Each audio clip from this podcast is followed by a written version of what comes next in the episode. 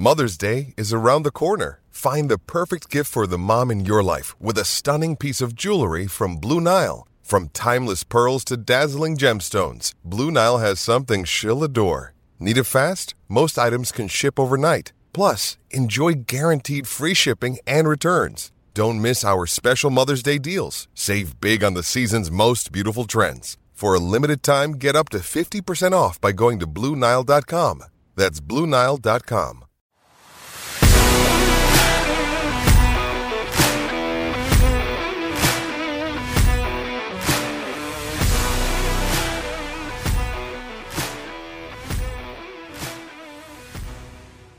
Hello and welcome in once again to the QB11 show, presented by Scoop Duck, of course. I am your host, Doug Scott, joined, of course, by QB11 himself, Andrew. And Andrew, tonight I will ask you, how are you? How was your holiday? How was your travel?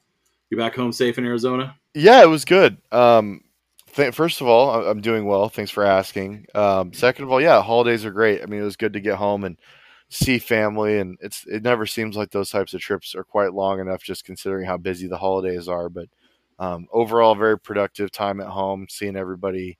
It's like kind of kind of come back get ready for the new year now feel kind of grounded like you as some fresh perspective having spent time with people that really love and care about you so uh, that's always good. How about you doug? Do you have a good christmas Yeah, it was good. We um, we hosted my wife's family, uh, extended family, on Christmas Eve. So I prepared, uh, or we prepared the meal and everything for about twenty people. So that's it's fun to be around everyone, but it's also a little bit stressful. You know, when you're hosting at your house and you're like, I, for me, when I cook, I'm always stressed out about. It. I want to make sure everything times out right and that it tastes good and everybody's happy. And so and my wife does a great job of cleaning up everything and keeping everything on track. So it went really well. Everyone was happy. Everyone had a good time. Played a lot of cards and games, and uh, you know, drank some drinks, which is nice when you're hosting because you don't have to worry about driving afterwards. Um, yeah it's fun. do you have any Uh, like favorite like special dishes that you guys are like traditions that you guys have every christmas Um, with her family, her family's been getting together since before I've known them. So, I mean, playing hearts is always a thing they do every time they get together, no matter what the holiday is. Um, and then there's uh, her brother as a fiance. They're getting married in the spring, and she brought um, like a homemade hot buttered rum batter recipe that her family has had for generations. And I'd never I've only had hot buttered rum once and I hated it, but I tried it and it was really good and I drank like several mugs of that. So that was kind of fun. So I'm sure that will become part of the tradition now going forward as you you blend new new families together. yeah So, Yeah, we we like our thing is we do Cinnabon. Like my mom goes and gets like a couple boxes of Cinnabon every year, so that's always great. I love. Cinnabon. Hits the spot, never misses. Yeah, my wife always makes cinnamon rolls on Christmas morning. So I we get up, you know, usually the kids wake me up this time Connor. Uh, the, the older girls are well one's not one's gone and the other one's in high school, so she don't get up early, but my son still does and he wakes us up of course to open presents and my wife always makes cinnamon rolls that morning, so that's nice to have coffee and cinnamon rolls and watch the kids open their gifts.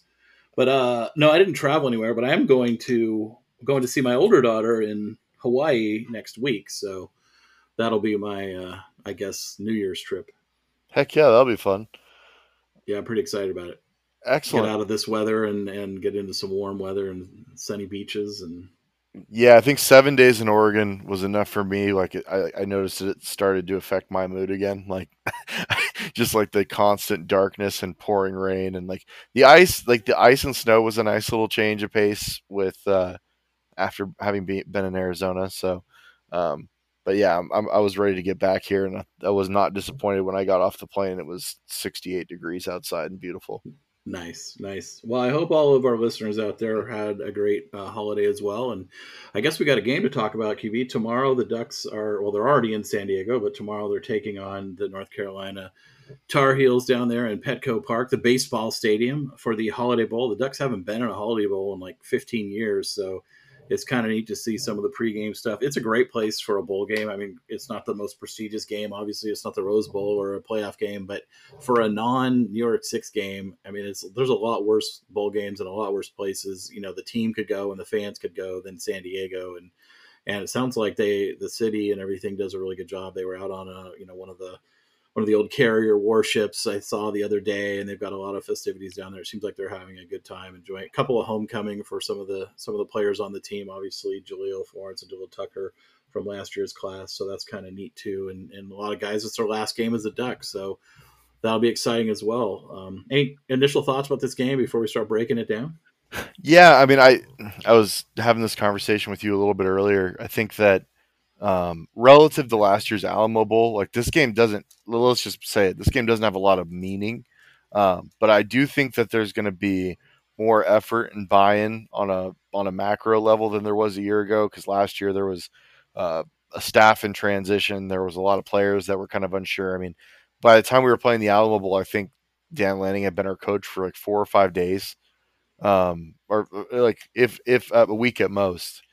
Um, and now we're gonna like the bulk of our roster that's participating in this game is reporting is is returning next year, um, with like with the exceptions of like the the senior offensive linemen who will be playing their last game as Ducks, and it's it's kind of cool to see like even some upperclassmen guys that won't be returning are playing in this game. Uh, but with Bo Nix getting healthy and coming back, and all of our offensive skill talent for the most part returning next year, um, this is going to be a really good opportunity for the offense to finish the game, finish the season on a high note with a healthy quarterback and kind of create momentum going into 23.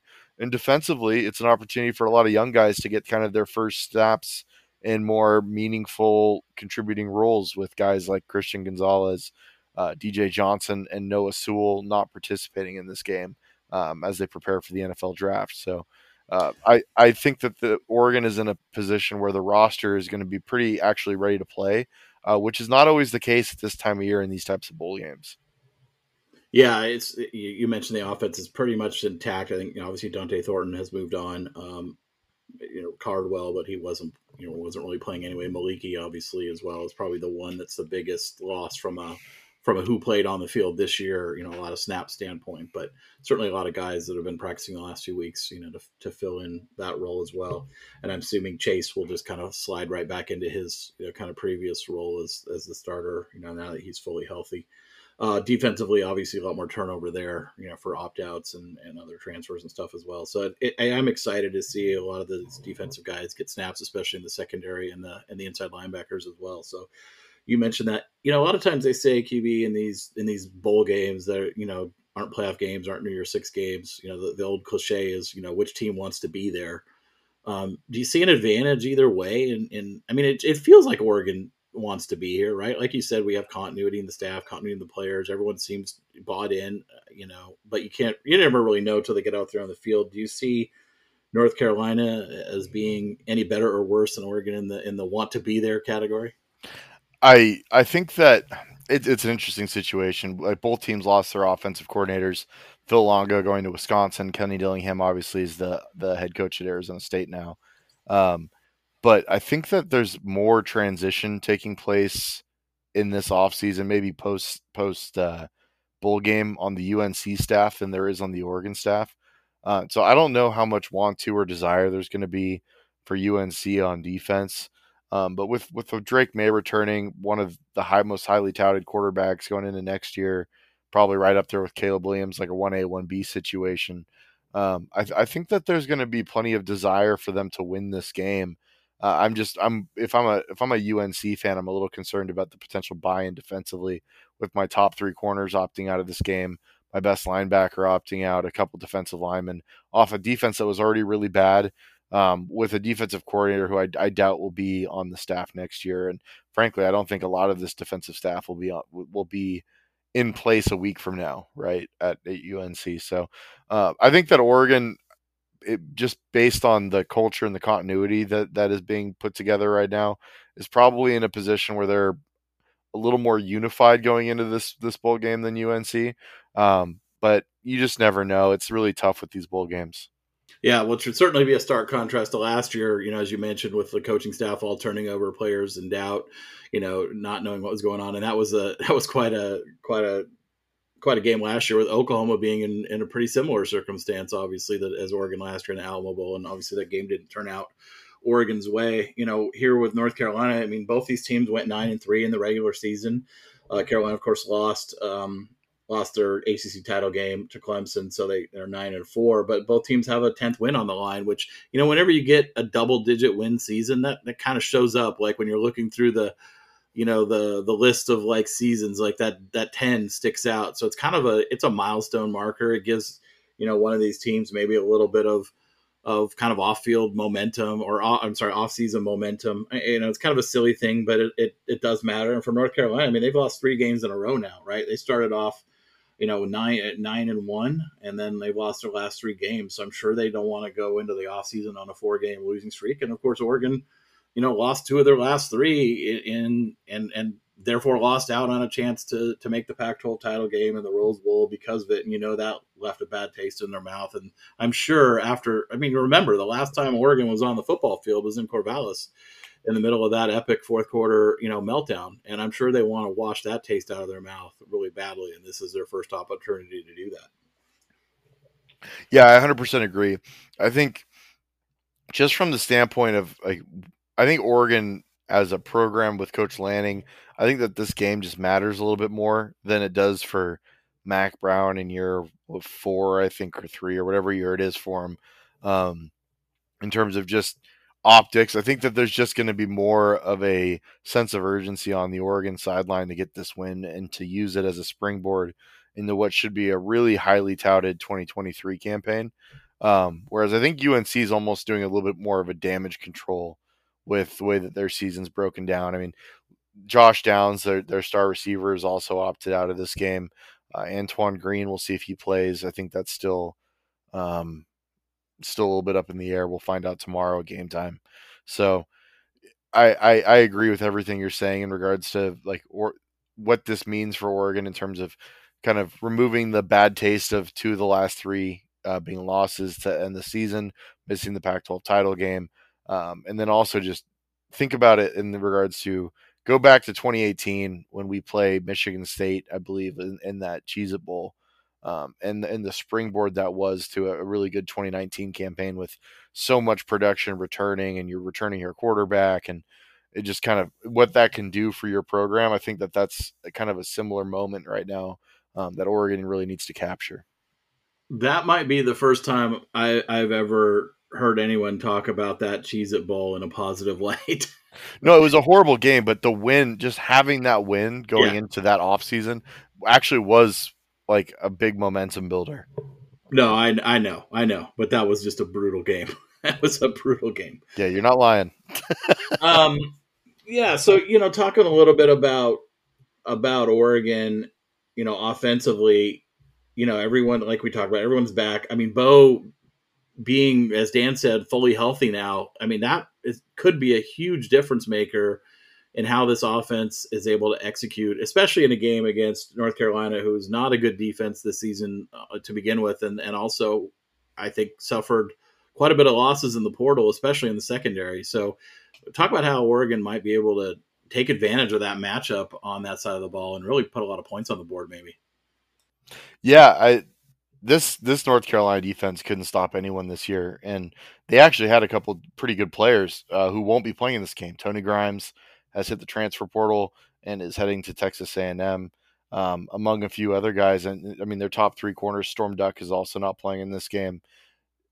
I don't really. I think Oregon's going to be able to get whatever the heck they want offensively in this game. And I guess the the the question, if you have one going into this for Oregon's offense against the North Carolina defense, is how do you feel about the play caller um, with Drew Mehringer and, and Junior Adams um, being reported as the offensive coordinators for this game as Will Stein kind of acclimates to the Oregon program. They're not going to bring in a new OC and ask him to call an offense that he's not familiar with um, in his first game after being on on the staff for a couple weeks. Uh, so I'm really interested to see kind of how how the play calling looks. If it looks similar to what we had this year, I don't see any reason why Oregon can't score a ton of points on this North Carolina defense. I don't think they don't stop the run well, they don't stop the pass well. All of their players that I think have redeeming qualities uh, from a talent standpoint are not playing in this game for them. Are either preparing for the draft or preparing to play for other teams next year. Um, so th- th- this is a really, really good matchup for Oregon. I think this is one of the weaker defenses Oregon's seen here in the last two months. Yeah, I was just running through that some of their some of their rankings a little bit. Uh, defensive efficiency, 117th in the country. Um, touchdown drive rate, 115th in the country. Um, they allow a touchdown on basically 37% of drives. Uh, value drive rate 100th in the country. Uh, they're just they're just bad. and They're they're three triple digits, 100 or worse in almost every defensive ranking category there is, and that's with those players you mentioned. And they're not even going to have those guys. So I'm sure they have younger guys on their team. They're going to get opportunities to play, but it, it's a real opportunity for a really really good Oregon offense who's who should be at full strength to, like you said uh, roll up a lot of points, get what they want, and and you know, regardless of what Oregon's defense is, and we'll talk about them in a little bit, is able to do against a, a pretty good North Carolina quarterback. Obviously, Oregon should just be able to outscore them at the least, even if they can't get a lot of stops defensively. Yeah, I mean, we're talking about a North Carolina defensive line that's 110th in uh, average line yards allowed. They're 104th in stuff rate. They're 130th out of 131 in sack rate. They're even worse than Oregon at sacking the quarterback. Um, yeah. yeah, I mean this is this is just like if you're whoever's calling plays for Oregon, whether it's Drew Mehringer or Junior Adams, needs to be licking their chops, especially with a healthy Bo Nix. I think Oregon's going to be able to be balanced and really dictate pace on offense and kind of do whatever they want. I mean, the matchups are there to be had. You're going to have going into the season North Carolina's fourth best corner on Troy Franklin on the outside in this game.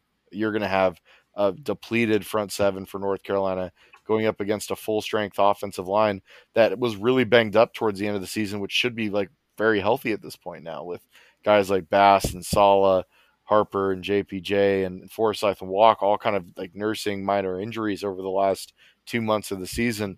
Now with almost a full month off, I think those guys um, should be feeling better. So I, I, I, expect an Oregon offense that's going to be humming at pretty close to full capacity, uh, despite the loss of Dont'e Thornton and, and Moliki Matavao out of the portal. Yeah. So who do you see? I think I mentioned, you know, Chase Cota probably, you know, soaks up most of whatever reps Dont'e Thornton was getting. Do you see any other receivers maybe being in the rotation that, that maybe we haven't seen in the rotation? Yeah. I mean, this could be an opportunity for someone like Kyler Kasper to get in the rotation a little bit more. Um, I'll be interested to see like these these are opportunities that I think you want to at least give some reps to your young guys that are uh, competing for contributing roles in the following season. But I mean, Cota was demanding a lion's share of the reps at the at the X position when he was healthy. Um, he, like even when Dont'e Thornton was around, right? So it was it's not like you're losing a ton of snaps. I think Thornton played ten percent of the snaps uh, at receiver. So definitely not a lot. So I think we're rolling in with Cota Hutson and Franklin as your starters in this game, and uh, maybe a player like Kasper with a with some more practice uh, gets more run here, uh, looking to kind of earn more of a role going into 2023. Yeah, and obviously with with Coach Dillingham having moved on, and, and as I mentioned, Junior Adams and and Coach Mehringer calling the plays, running the offense for this game, you know, you think we'll pretty much see the same offense we've seen all year. Do you, you know, maybe see? So I mean, I, I, mean, obviously they're not installing, you know, any new system or new plays or anything. I mean, maybe some new plays, but um, for, as far as more of a run pass split, you, you, see probably the same kind of thing we've seen. Maybe they're going to open it up a little bit more. What do you think? I think it's going to be a lot of the same. I mean, they, I don't think Oregon's going to be uh, like unloading the box against UNC and just pulling out all the tricks. I'm sure they'll have some stuff specific to UNC scheme, but I think that you'll see a lot of the popular concepts from throughout the season, the stuff that Oregon executes well, um, are probably going to be like where they go to in this game as well. Makes sense. Um, any other call outs you want to make on that side of the ball, or you want to flip it over to the other side? No, I'm just. Uh, I, I think it's really cool. Like you have players like Cota, um, Bass, Sala, Forsyth, Walk, like these players that um, really love the program, who are guys that are not returning, obviously, for next year. Um, in a lot of these cases, they're out of eligibility. Uh, but to see them like play and take pride in, in, wearing that Oregon uniform one more time, that's something that's kind of rare in today's college football. And so seeing seeing all of those upperclassmen that could very well opt out of a bowl game that could appear to not be very impactful um, for the program, but just come back and, and give it one more shot with the guys is – that's a really unique thing, and I think that that speaks positively to what Lanning is is building at Oregon. Yeah, absolutely. I you know those guys. A lot of those guys have been around the program a long time. They've played a lot of games, and you know, it'll be neat as a fan to see them kind of, you know, go out there one more time. Um, but also, I'm sure it's really special for them to wear that that Oregon uniform one last time to go go to battle with their brothers, so to speak, one last time. And and I do think that's a really, you know, in an age where that's becoming increasingly rare. And Oregon's not the only team that that is having this level of buy-in to their bowl game. I mean, you've seen other teams around the country do it as well, but it is becoming you know the outlier. And so it is it is really neat. And i think as you said it's a testament to the culture that the staff is building here and and really you know some of the what is really special about you know oregon and being at oregon and being an oregon duck. And you mentioned uniforms. I think we saw some leaks coming out. They're going to wear white. All white looks like tomorrow. So that'll be neat to see against the carolina blues yeah it will i'm, I'm excited to see uh I, this is going to be a really satisfying uniform matchup i think other than Oregon, I think North Carolina probably has my favorite uniform kit in college football. So, um, from a aesthetic standpoint, with them wearing the the all the baby blues, um, this is gonna be a this is gonna be a really pretty game to watch. Yeah, it'll really pop on TV. All right, let's talk about the other side of the ball. Obviously, it starts and ends with uh, you know quarterback Drake Maye, Um, not not draft eligible, so he'll be back next year. You know, there was rumors that some some big time teams were coming after him, offering him multi-million dollars to transfer to their school. Uh, but he says he's staying at Carolina. He's a Carolina kid, uh, you know, born and raised, been there his whole life. But uh, huge year for Drake Maye. Obviously, when he goes in the draft a year from now, he's going to be a top pick. You know, threw for four thousand yards, sixty-seven percent, uh, thirty-five touchdowns, seven interceptions. Um, just an outstanding year outstanding year for Drake Maye at Carolina um, in a in a team that probably doesn't have as much talent as as a lot of other teams out there, and, and he put up a, a, huge stat line. One thing that I noticed, and we can talk about this a little bit, you know, when we get into the the matchups, is you know he has been sacked over three times per game, so Carolina doesn't do a great job of protecting the quarterback, although. It's not exactly a strength of Oregon's either, so I don't know if that'll come into play or not. I just that stuck out to me. Yeah, um, this is kind of a what happens when a movable force meets a um or sorry, yeah, when a stoppable force meets a movable object. Like you have a horrible pass rush going up against a really bad offensive line. I mean, North Carolina is 90, 91st in uh, standard down sack rate, uh, 83rd in pass down sack rate as an offensive line. Uh, they, they're 89th in average line yards, like earned as an offensive line. This is not a good offensive line. Um, and they've been feasted on by the better defenses they played. I don't know that Oregon would qualify as one of the better defenses they played, uh, but this is a group that Oregon should be, at least be able to stuff the interior run and try to keep them in, lo- like longer down and distance situations. If I'm North Carolina, I'm just airing it out, right? Like Christian Gonzalez, clearly the best player for this Oregon defense all year, uh, is declared for the NFL draft, likely a first round draft pick, isn't going to be risking injury in a, in a bowl game like this, and I totally understand why. That means that players like Bridges, Florence, and Manning are going to be out there substantially more reps, um, and so they're going to get challenged in this game. Drake Maye is a tremendous quarterback. I think that like he's he's probably the most talented quarterback in college football. I know Caleb Williams won the Heisman, uh, but Drake Maye is really spectacular. Um, good athlete, but just the anticipation throws he makes um, can throw it all over the yard. There's really nothing athletically he can't do or from an arm talent standpoint. And so this is a real challenge. Um, this is the best quarterback Oregon's seen all year. I don't think that's really particularly debatable. Uh, I don't know that the offense was well designed as maybe a team like Washington. I don't know that the receiver room minus Josh Downs is as good as some other receiver rooms that Oregon's played, but the quarterback himself is a real threat. Um, and so if Oregon is to like find ways to get off the field and create stops, like being successful on, on in blitz situations and simulated pressure situations and actually finishing those plays when the opportunity comes is going to be really important against a quarterback that can be pretty elusive and is a is a quality runner when he breaks the, when he breaks the pocket. Um, Oregon being down, no, like I mean they're down to four scholarship linebackers in this game. I would assume that we'll be we'll be seeing uh, Keith Brown make his first start uh, in the 2022 season alongside Jeffrey Bassa. The backups are two true freshmen that haven't seen the field much, and Keith in uh, Harrison Taggart and Devin Jackson. I anticipate that we'll see both of those guys play quite a bit of snaps in this game. Um, how do they perform? How do they react? Uh, will probably go a long ways in dictating the outcome um, defensively for Oregon against this North Carolina offense. Yeah, North Carolina doesn't run the ball particularly well. I think they're about 60th in the country in yards per attempt. Uh, Drake Maye is actually their leading rusher, both in, in attempts and yardage. Um, even if you take out the sacks, he still has has more attempts than than their lead running back Elijah Green, who, who ran for 508 yards, four and a half a carry.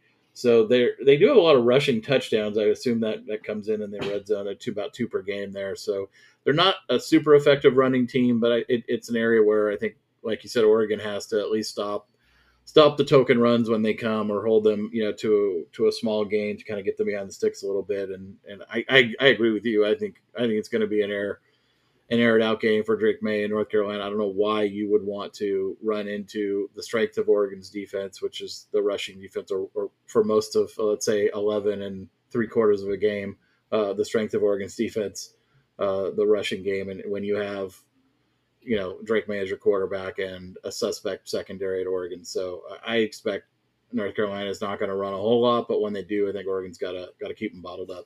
Yeah, and I expect that North Carolina will be pretty aggressive on fourth down too. I think they know what kind of game this is going to be going in, where they're going to try to have to match Oregon score for score, um, which means that they're going to be very aggressive about going for it on fourth down situationally. And frankly, like given what Oregon's defense has been in 2022, kind of hard to blame them. Like I think that the the sheet will probably um that like their analytics sheet will probably say that they go for a lot of like third and three or fourth and three um, fourth and like short to mediums. So uh, i expect this to be like a, a pretty high scoring game with two offenses that are able to find success against defenses that are missing key contributors and and playing with a lot of youth and inexperience.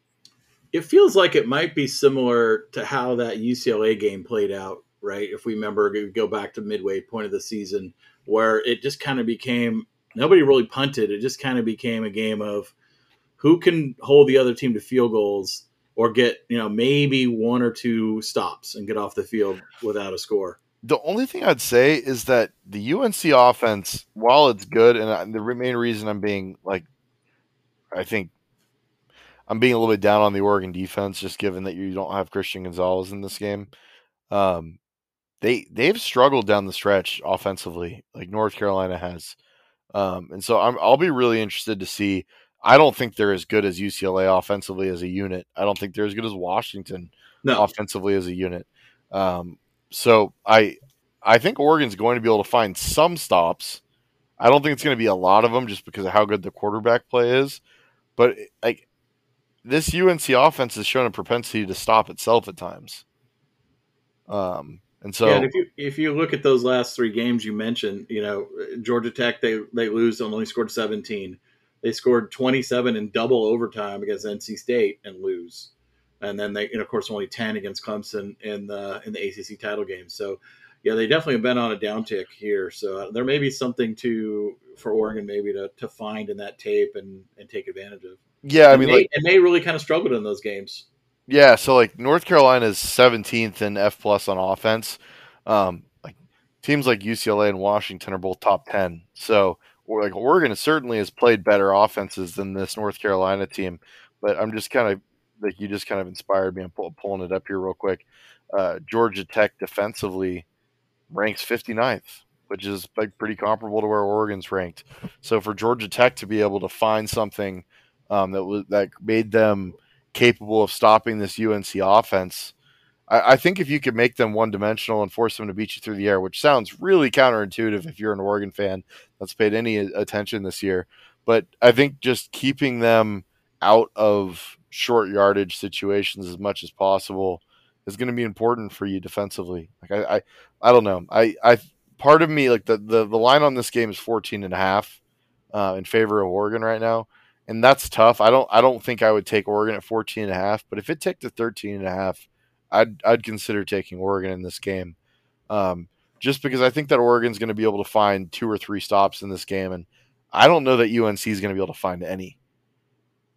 Yeah, it, it's crazy when you are looking at that Georgia Tech game. So North Carolina actually led that game 17 to 0 mid second quarter. Never scored again. They went starting with the last possession, well, the last possession of the first half, and then into the second half, they went punt, punt, punt, interception, punt, downs. Uh, so yeah, so, Georgia Tech found something there. Yeah, and I've watched a pretty substantial amount of UNC this year. Um, with the holidays, I haven't had a ton of time to like, and frankly, with this game not being a really important game, I haven't dug into a ton of the tape.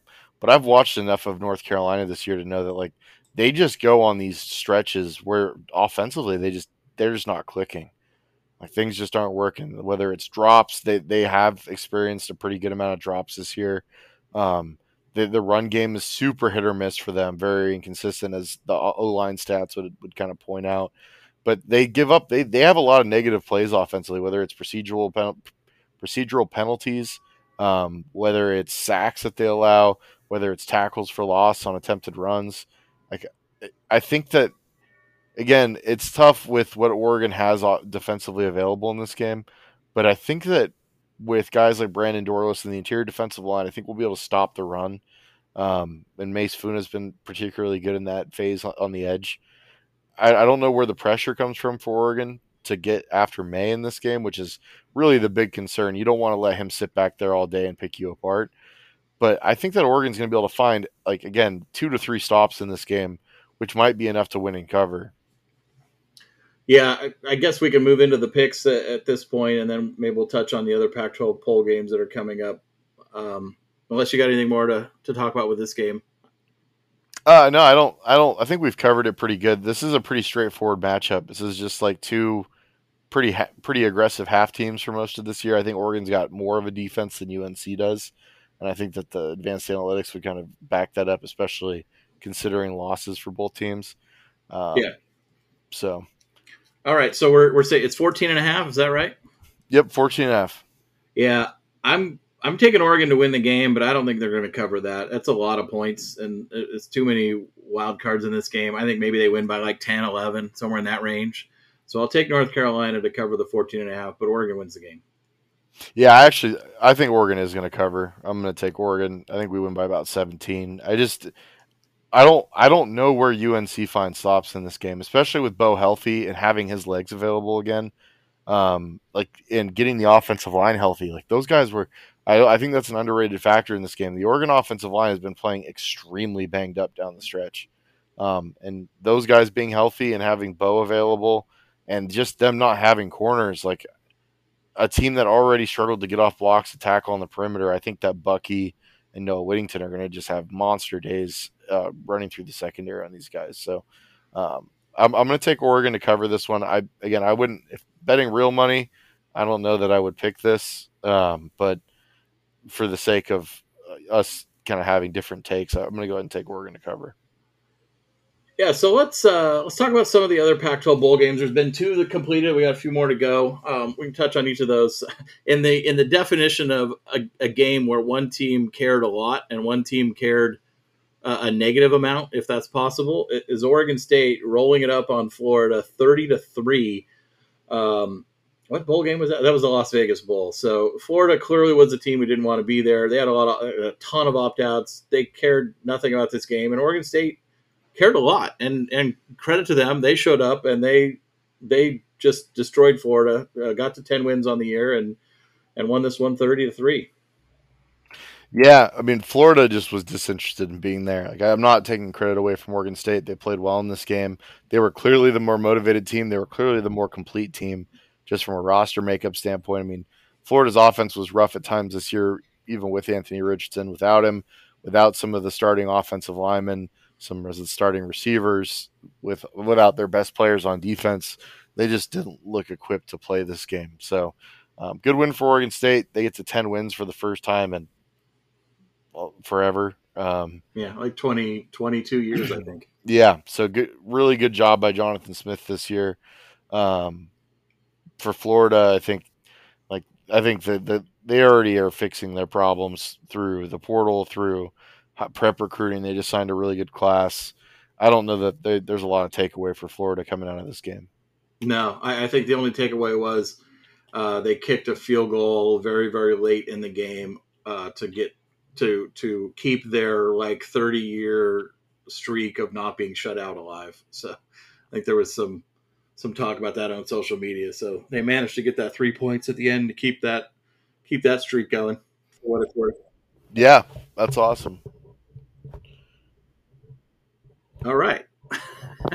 Sorry, I don't. I don't, there's, I, don't even know what to say about this game. Like this game was just like one Yeah. team that really wanted to be there, really cared, and had their whole team, and one team that had about forty percent of their roster and couldn't have given a shit. Like, And that's that's bowl season for you. yeah, no, seriously, that's why. Like, that's why I, I have a hard time. Like, betting on these bowls is like super risky. Like, you never know what you're gonna get. Um, I don't really particularly like betting on bowl season. New Year's Six and um, playoffs, I think, are a little bit more predictable, just because those teams are all committed, want to be there. In general, outside of a few rare exceptions, most teams are going to those games at full strength as well. All right. Well, let's move on to another game that was a blowout, um, the opposite way for the conference this time around. This game is always going to be a hard matchup or an interesting matchup for the conference because it pits the the number six or this year the number seven team in the Pac-12, which was you know Washington State at seven and five against the champions of the Mountain West, which was Fresno State, who came in uh, at nine and four and blew out Washington State twenty nine to six uh, to move to ten and four on the year. I mean, this is the exact same thing as the Oregon State game. Fresno State, full strength. You got their quarterback. They got their best receivers. They're they're ready to go play in a big in a game that matters to them um, in terms of finishing their season with some guys that are getting ready to go to the draft and and, and are kind of uh, fulfilling the rest of their eligibility at Fresno State. Washington State, ton of their key players in the transfer portal. They're down both of their coordinators. Like they're just they're just a shell of the team that they were three months ago. Um, and so I, I actually did bet on Fresno State and made some money in this game. Yeah, that was a Uh, good bet. Yeah, I mean, I just like Washington State was just they don't have any. They had no playmakers available offensively. They didn't have anybody. Just Cam Ward out there by himself defensively, and not having having guys like Henley opt out and get ready for the draft. Having guys like Mauigoa in the portal already heading to Miami. Like the, this was not even the close to the same Washington State personnel that Pac-12 teams were facing over the last couple months. You got it. All right. So besides the Oregon game that we've already talked about, there are four other Pac-12 games upcoming. So Oregon uh, obviously plays Wednesday night. Thursday night, we've got the Alamo Bowl from San Antonio with uh, number 20 Texas, kind of staying fairly close to home, uh, going up against number 12 Washington, uh, 10 and 2 on the year. They're going down to San Antonio. Um, they're getting they have their whole team intact. Uh, I don't know about Texas. I know Washington has everybody intact. They got everybody to come back for next year. It sounds like as well. So I think there is no lack of motivation on the part of Washington in this game. I think Texas is the wild card, and, and crazy enough, Texas is favored by three in this one. Well, I mean, you have a half team versus a team that's pretty well rounded in Texas. Yeah, Um, like Texas defensively actually made a big jump with Pete Kwiatkowski, and I'm actually like really intrigued just from a matchup perspective, scheme wise, defensively for Texas, how this game looks. I mean, they're going to be down. They're they're going to be down some key players who are preparing for the draft. Um, their top two running backs, Bijan Robinson and Roschon Johnson, both won't be playing for Texas on defense. Uh, DeMarvion Overshown won't be playing, who's probably one of their more explosive playmakers off the edge. Um, but I just think that Texas is a more well-rounded, complete team. Although the best thing in this game is the Washington offense, uh, but with how bad the Washington defense has been this year, even without the top two backs, can this Texas offense move the ball? And I think the answer to that is yes, especially considering how much of it's going to be largely a home environment. Um, I think this will be a pretty close game um, all the way down to the end. I, I'm going to take. I would take Texas in this game if I was betting it, just because I'm going to favor the team that's a little bit more complete. Um, and they they have a lot to play for. Like they have a lot of returning players, and Texas projects to be probably a top 15 team going into next year. Um, so this is a this is a good Texas team, um, in playing in a in pretty close to a home environment down there in San Antonio. Yeah, especially with all the flight cancellations. I, I think it, you know, talking to some Husky fans, even before, even when the bowls were first announced, like getting to San Antonio, as we know, you know, we've been to that bowl game a number of times from the Northwest. It's not easy. Um, it's not cheap and it's not easy. And then, of course, there's been a ton of flight cancellations too, which I think has affected some people. So it's definitely going to be home cooking for Texas. It, you know, you look at their you know, eight and four. Okay, they're an okay team, but then you look at their, you know, they lost by one to Alabama. They lost by three to Texas Tech in kind of a weird game. They lost by a touchdown to Oklahoma State, and they lost by a touchdown to TCU. I mean, you know, they haven't gotten blown out. They've been in every game, right down to the wire. I mean, you know, you split those, and they're ten and two, and you know, they're right there. So I think they're a better team than their record. Not not saying they haven't, they don't have their faults because obviously they do, but I, am really interested to see this matchup as well. Uh, particularly, I, I want to see the Texas defense against the Washington offense because I, I, think there's some strength on strength going on there that I, I'm really interested to see play out. Yeah, I mean, we we saw this Texas defense hold TCU to 17, and like I'm not saying TCU is even one of the five best offenses in the country, but they've got explosive talent on the outside at receiver, and Max Duggan was a Heisman finalist. Um, I'm not expecting T- that performance to be repeated here. I think that Washington probably gets close to 30 in this game. Um, but I think that we've seen this Kwiatkowski defense keep things in front and manage explosive passing games in the past. Um, and I think that's what they look to do in this game. And I, I think that Texas will be able to run the ball. Um, I people would assume that Texas is just screwed at running back. Texas has a really deep and talented running back room. Yeah, Bijan Robinson and Roschon Johnson are players that start for 98% of teams in college football this year, but Keilan Robinson uh, is a really, really explosive runner, and he can he can take it to the house from anywhere on the field. So they've got other players, um, Xavier Worthy at receiver. Like we we just if if Quinn Ewers has a good game, I think that that Texas um, is going to be able to move the ball pretty consistently against what's been a pretty horrible Washington defense. Yeah, I will. Uh, I'm going to take Washington in this one, but I wouldn't be surprised at all if Texas wins. Yeah, I, I again, it's tough to say with like the opt outs and like who's going to be more motivated in this game. I'm, I'm pretty sure Washington's going to be ready to go. Um, they're going to be they're going to be playing for their 11th win. Um, and I'm and I'm sure that they're they really want that one for the momentum it creates for them going into 23. But yeah, I they also, got playoff aspirations for 23, so this is their this is what they're looking at as a catalyst and a springboard. Yeah, into what they see as a playoff season. I've got Margot Robbie as my wife aspirations as well, so um, we can we can all dream. Yeah, we can all dream. All right, let's move on to Friday. Uh, three days in a row, Pac 12 bowl game. This one is the Sun Bowl pitting Pittsburgh, uh, no pun intended, against UCLA. Uh, again, this is one I have no idea how motivated UCLA is, how many of their players are playing or not playing. I will say, shout out to the Sun Bowl. Um, you know, it's in El Paso, which is kind of out in the middle of nowhere. Um, it's not a, you know, it doesn't. It's not a game that gets like the best teams, but they have done an incredible job for the last 50 years of putting on a really cool um, a really cool show. Their locals all show up for that game so it's always got a full stadium.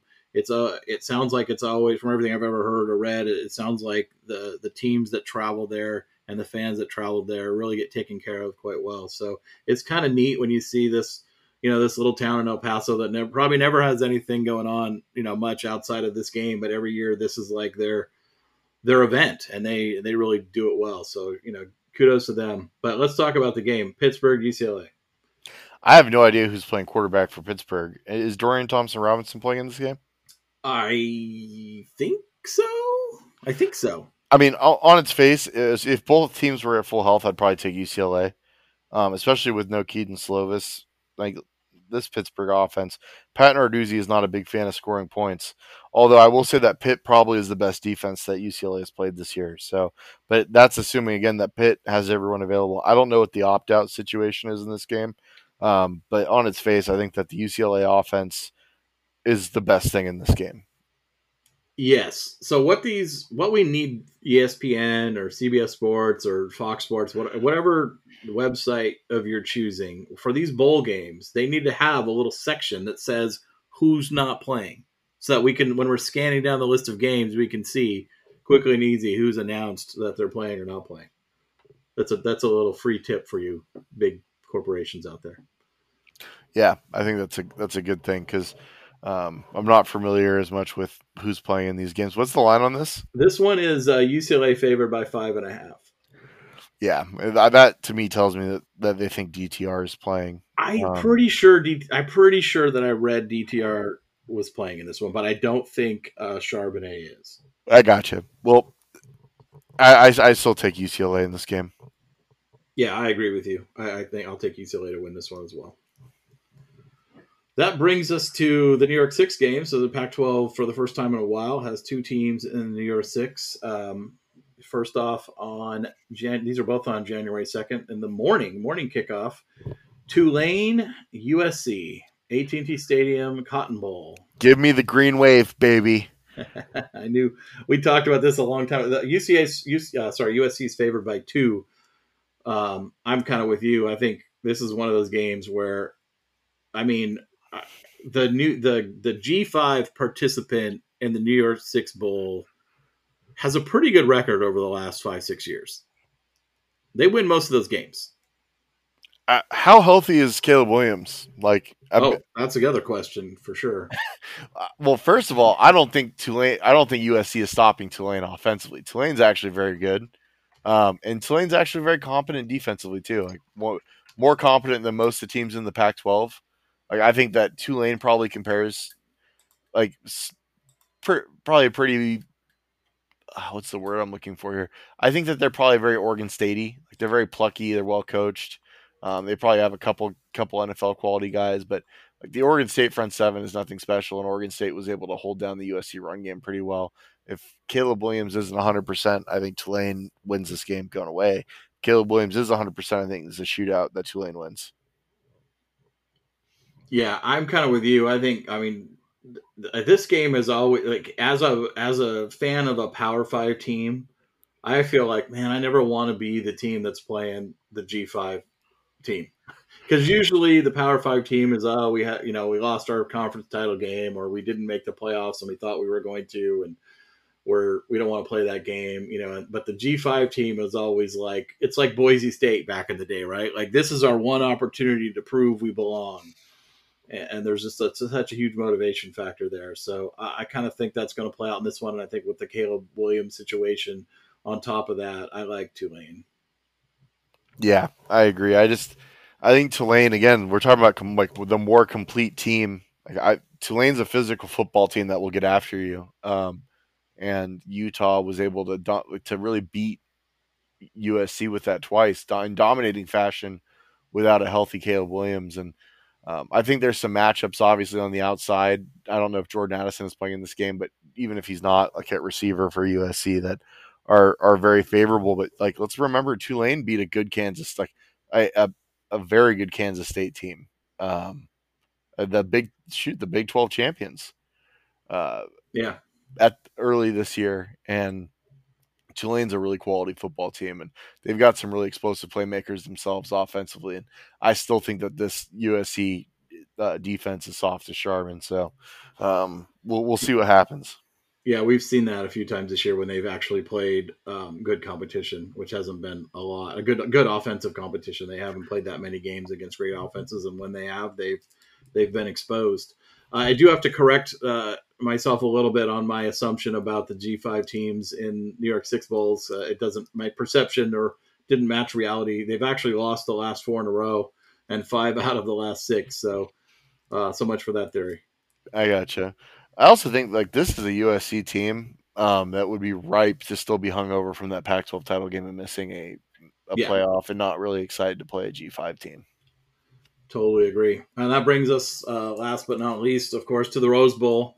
Uh, you know, two-time Pac-12 champions are going back to the Rose Bowl. Uh, Utah, ten and three, number eight, and they're playing against ten and two, number eleven, Penn State. This is, uh, you know, a, a matchup of, you know, a pretty good Utah team and a and a pretty good Penn State team. Who do you like in this one? I like Penn State. I think Penn State's just a. I think I think Penn State's the clearly better team in this. Like, what's the line on this, Doug? Uh, it's five. Uh, sorry, it's two and a half in favor of Penn State. Yeah, I'll be betting this. I oh like no, wait, that. sorry, Utah's favored by two and a half. Yeah, get well, even better. I'll be betting the Penn State money line. Uh, I think Penn State's a better team. Penn State defensively is actually very good. I would. Well, no, it's not even a question. Penn State is the best defense that Utah has played all year. Um, Penn State's yeah. extremely athletic defensively. They've got a fantastic secondary. Like, who are the playmakers for you at Utah that are available in this game? Dalton Kincaid isn't playing. Brant Kuithe isn't playing. Um, the running back is not playing in this game. Um, I, I, don't. I don't know where where does Utah turn against the fastest and most and and best defense they've played all year to create explosive plays and create offense. I, that's an excellent question. I, I don't know the answer to that. I, they haven't, you know, they've kind of relied on on the tight end show and Cameron Rising Magic for most of the year against, you know, quite frankly, the Pac-12, which has just terrible defenses this year, as we've talked about, you know, ad nauseum. But you know, you go back to this Penn State team, and obviously they lost to Michigan and they lost to Ohio State. You know, the two best teams on their schedule, who are you know two of the top five teams, both in the playoffs, right? So. Uh, they lost the two playoff teams. They won every other game, and and most for the most part, they won them easily. I mean, there's a lot of blowouts on their schedule. Um, I don't. board. I don't like. What does Utah do offensively that Michigan and Ohio State do though? Like I don't like uh, Michigan. Ohio, Utah no. just doesn't have players no. that would see the field for those teams offensively. Not without the tight ends, especially on the outside. I mean, I don't. I don't know that there's a player on Utah's receiving room that would even be a scholarship player for either of those teams in, in Michigan and Ohio State. Man, like, certainly not Ohio State. Like, yeah. yeah, Joey Porter is going to just absolutely take whoever Utah puts in front of him out of the game, assuming he's playing. And, and, and maybe he's not. Maybe that's why the line is what it is. But, like, this is a very talented Penn State secondary. This is probably a top three secondary in college football this year. Very good. Um, and they're very fast at linebacker. They're very explosive in the front seven. They can rush the passer, and Utah has not done a great job of protecting Cam Rising. Um, offensively, I'm not a huge Sean Clifford fan. I think they've been playing the wrong quarterback all year, but they've got two fantastic freshman running backs in Penn State. Penn State also has a guy that was projected to be a first round pick at tackle coming back for next year who is also playing in this game. So they're going to be at full strength on the offensive line. They've got some explosive playmakers on the outside. I just think that Penn State is more equipped to score points in this game against a Utah defense that has been good, but they I think people think they're better than they are based on a performance against uh, a Caleb Williams at 40% USC offense in the Pac-12 title game whereas like you legitimately have a very good team in Penn State here um, with a lot of high end NFL talent. And I think that Nick Singleton and um, oh shoot, the second back is escaping me, number thirteen. Um, I believe his last name is Allen. Uh, total stud though. Like I think those guys make plays, and I think that Penn State. K- I think Kaytron Allen. Yeah, Kaytron Allen. Like yeah, like that might be that's one of the best running back combos in the country, and they're both true freshmen. Like Penn State has a ton of talent, so yeah, give me Penn State in this game. I'm I am going to be betting a, probably a pretty decent chunk on Penn State to win this game outright. Yeah, and I think you know we've talked about this you know several weeks back or, or maybe even a couple months back, but you know this is yeah, granted, the Rose Bowl hasn't really truly been the Rose Bowl, you know, in, in the last eight or nine years, right? Because it's never pitted the, the Big Ten champ against the, the Pac 12 champ in any time in the playoff era. But maybe one time it did. I think the USC versus Ohio State year maybe was one. But um, uh, no, that wasn't it either. USC versus Penn State maybe was the year. But anyway, uh, I digress. So this is the last true matchup because as we go next year, the, the Rose Bowl is a playoff semifinal and then we go to the 12 team playoff and the Rose Bowl will be the first two years of that will be either a quarterfinal or a semifinal as well. So there could be years where it doesn't even have any Pac-12 or Big or Big Ten teams in it at all. So it's going to look very different uh, for the next three years at least, and then you know for 2026 and beyond, you know it'll either be part of some playoff lineup or, or something else. So the Rose Bowl is is definitely going to be quite different after this, and and uh, the granddaddy. We'll see what happens, but this is kind of the last, the last for sure big, big uh, pack versus big matchup, and um, Utah versus uh, Penn State. So I'm with you. I like Penn State to win this one, and uh, that's all I got for today. Anything more from UQB?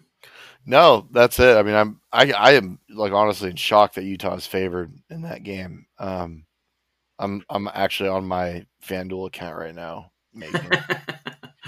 Well, on that note, I think we will be back with Justin on our next episode later this week. I think we're looking at Friday for that, so we'll uh, be before the New Year's, but we'll be obviously recapping the Duck versus North Carolina uh, Holiday Bowl game as well as any other uh, games that might have been played in that period of time. So, and we'll be going over some roster implications for that class that was signed last week. I know both of us have updated our scholarship charts, um, so there's some conversation to be had there about um, some things, and I'm sure there will be some roster movement immediately following the uh, Holiday Bowl as well. So uh, we'll yeah. have some more clarity in regards to who's returning and who's not returning. um, for for next season. Guys that are on the fence, like Brandon Dorlus, um, will probably be making their NFL decisions here sooner than later.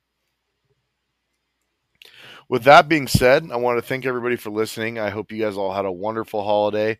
Um, hopefully, you're not stranded somewhere because of Southwest Airlines canceling your flights. Um, make sure to stay safe. Enjoy the time that you have with family here. If if you don't hear from us until the new year, have a wonderful new year. Uh, and and make sure to support the podcast. Follow it on Twitter at QB11 Show. Follow myself at QB11SD. Follow Doug at Douglas TS. Uh, and go subscribe to Scoop Duck. There's been a lot of really good insider content. Um, I'm going to be catching up on some evals for some guys that committed here on signing day and some transfers over the next few days. Uh, so there'll be some more uh, roster content as well on Scoop Duck. Um, and you'll be hearing from Justin here later this week when we do our recap of the Holiday Bowl. Uh, with that being said, have a wonderful week. Go Ducks, and let's get a win against North Carolina.